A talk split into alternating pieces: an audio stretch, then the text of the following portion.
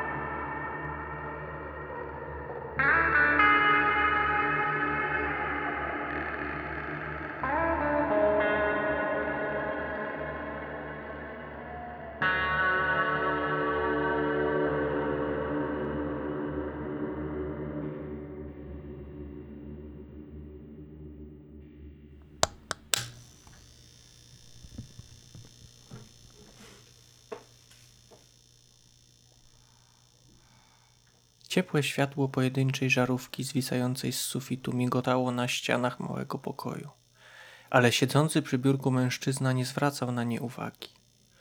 Raz po raz maczał koniuszek pióra w atramencie, żeby patrzeć na niego uparcie, aż ciecz zasychała, tworząc na stalówce kolejną wstydliwą warstwę podkreślającą brak pomysłu. Bo i jak opisać to, czego był świadkiem? Jak ubrać w słowa obrazy, które jeszcze teraz paliły powieki, wywołując niekontrolowany galop myśli? Mężczyzna wstał i bezwiednie skierował kroki w kierunku leżącej w kącie otwartej walizki. Złapał za butelkę pośredniej whisky i nie kłopocząc się przelewaniem jej do szklanki, opróżnił zawartość dwoma łapczywymi łykami. Obrazy musiały zniknąć. Zamiast tego Wraz z rozlewającym się po ciele gorącem trunku kształtowała się w nim pewność, że tym razem zobaczył zbyt wiele, wszedł za głęboko, a może nawet uwierzył.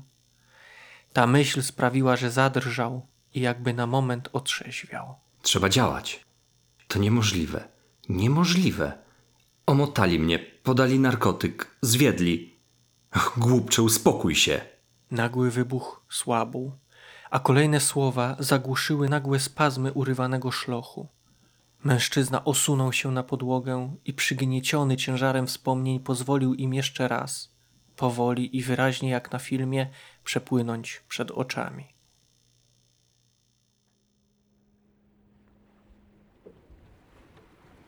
I oto znowu był na statku płynącym przez Atlantyk.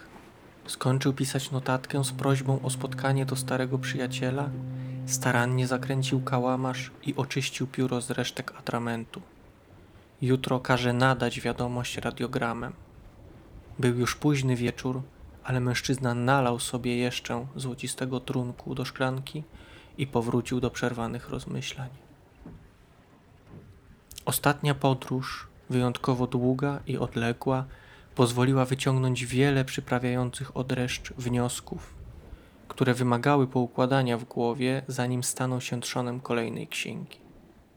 Wątki podejmowane w różnych częściach świata zaczynały zbiegać się ze sobą w jednym punkcie i badacz czuł, że stoi u progu ważnych odkryć. W końcu tak działa ludzki mózg. Tłumaczył sobie.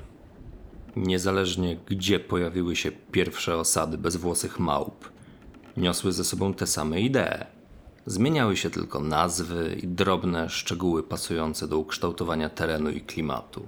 Bóg, szatan, koło. Czy to Azja, czy Ameryka, powstały wszędzie. Idea Boga to wszechmoc dająca nadzieję. Szatan karze. Koło pomaga w pracy. Dlaczego więc ludzie niesprawiedliwie potraktowani przez społeczność, źli lub głupi, nie mieliby stworzyć okrutnego, ociekającego krwią Boga śmierci. A jeśli powstał raz, dlaczego nie mógłby powstać kilka razy? Teraz odkrył, że poszczególni wierni mogli dowiedzieć się o swoim istnieniu i być może planują połączyć siły.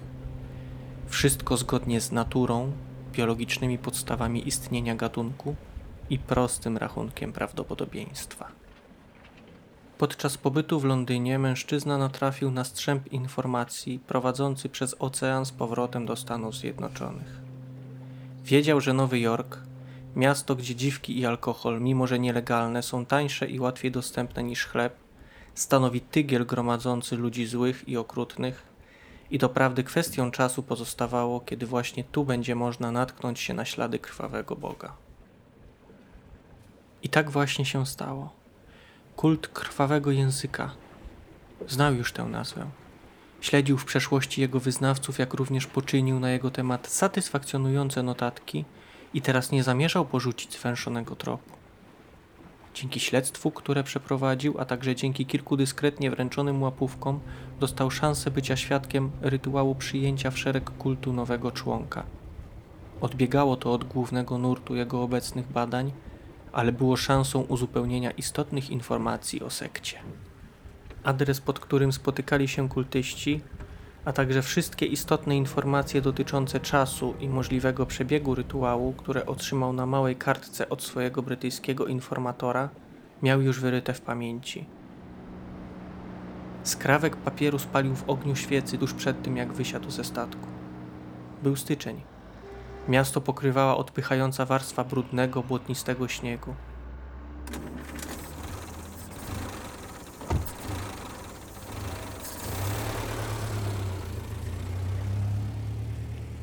Mężczyzna pojechał taksówką do hotelu, żeby pozostawić w nim bagaż i okryty ciepłym płaszczem, pod którym skrywał niezawodny rewolwer, wyruszył na przygotowania. Plan był wyjątkowo prosty. Odszukać podejrzany budynek, znaleźć miejsce, z którego będzie mógł obserwować, co dzieje się w piwnicy, zająć pozycję i czekać. Widać wyraźnie miał szczęście, albo sekciarze byli tak pewni siebie, że nie starali się zbytnio maskować swoich działań, bo piwnica posiadała małe okienko do zrzutu węgla, ukryte idealnie w niewielkim zaułku wypełnionym śmietnikami.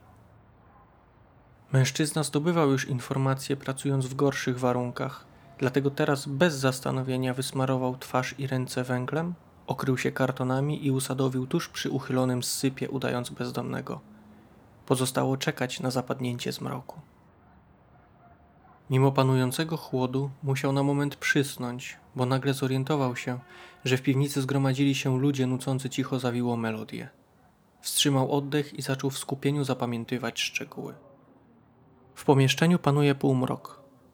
Na środku stoi trzech czarnoskórych mężczyzn, ubranych raczej biednie. Twarze i dłonie lśnią wysmarowane brunatno-krwistą cieczą. Pomiędzy nimi młody, biały chłopak z niepewną miną. Trzyma w rękach mały pakunek, otwartą skrzyneczkę z ciemnego drewna. Coś w niej jest, ale nie da się zauważyć co. Podchodzą do stojącego w kącie dżentelmena w eleganckim, drogim garniturze. Jego twarz skrywana jest przez cień kapelusza o obszernym rondzie. Na dłoniach ma ciepłe, skórzane rękawiczki. Nucenie nasila się i zaczyna przechodzić w inkantację, którą trzeba zapamiętać. Język wydaje się mężczyźnie znajomy, po chwili potrafi już rozpoznać pojedyncze słowa. Tak, słyszał to już podczas pobytu w Afryce. Nagle słowa cichną jak urwane, a okryty cieniem człowiek odzywa się niskim, bezbarwnym głosem. Dochowaliście przysięgi. Czas złożyć ofiarę. Młody chłopak drżąc na całym ciele idzie niepewnie, wyciągając przed siebie skrzyneczkę. Mężczyzna ściąga rękawiczkę, żeby przyjąć dar, i wtedy, mimo mroku, wyraźnie widać, że dłoń sięgająca do chłopaka jest obrzydliwie długim szponem. Ostre pazury mijają pudełko i rozrywają brzuch chłopaka. Ściany i podłoga momentalnie pokrywają się chlustającą z rany krwią. Chłopak nawet nie zdążył krzyknąć, tylko upadł na ziemię w ostatnich drgawkach, wciąż patrząc z niedowierzaniem na pazury trzymające jego wnętrzności. Zapada cisza, wypełniona metalicznym zapachem krwi. W tym momencie człowiek przyglądający się wszystkiemu przez okienko, przejęty ogromem okrucieństwa, mimowolnie głośniej wciągnął powietrze w płuca. Musiał zostać usłyszany. Jego wzrok na ułamek sekundy spotkał się ze wzrokiem ukrywającej się pod kapeluszem bestii. Umysł zalała potężna wizja. Dryfował w pustce kosmosu otoczony przenikliwą ciszą, patrzył oczami pradawnego bytu na ziemię, małą kulkę, wielokrotnie ścieraną na proch i odtwarzaną. Poczuł, jak słaba i nieznacząca jest ludzkość wobec absolutu, którym się stał. Poznał myśli istoty, której celem było zatopienie ludzkości w powodzi krwi i czuł, że nic nie stoi na przeszkodzie, by tego dokonała. Aby on tego dokonał. Na końcu, kiedy był pewien, że jego ludzkie serce nie wytrzyma szaleńczego galopu, który podjęło, zobaczył twarz istoty i zniknął. Pogrążył się w ciemności, aby chwilę później wynurzyć się z niej znów w Nowym Jorku. Zaczął uciekać i biegł nie oglądając się tak długo, aż dotarł do hotelu.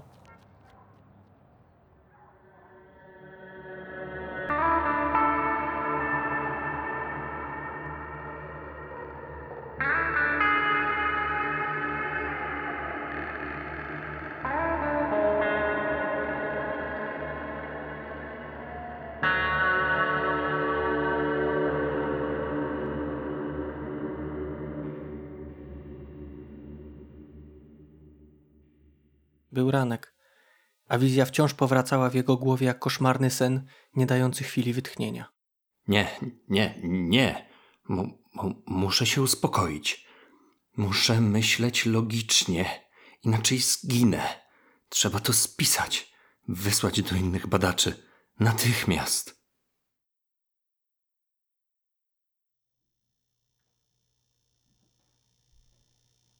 Wspomnienie odpłynęło, pozostawiając mężczyznę leżącego na podłodze pokoju.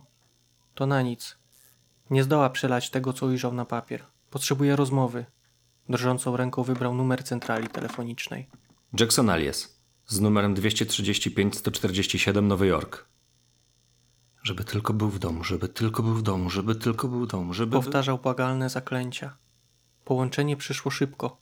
Nie potrafił opanować głosu, więc na wpół bełkotliwy sposób wyszeptał. Przyjacielu, potrzebuję twojej pomocy. Hotel Chelsea, pokój 410, dzisiaj o 20.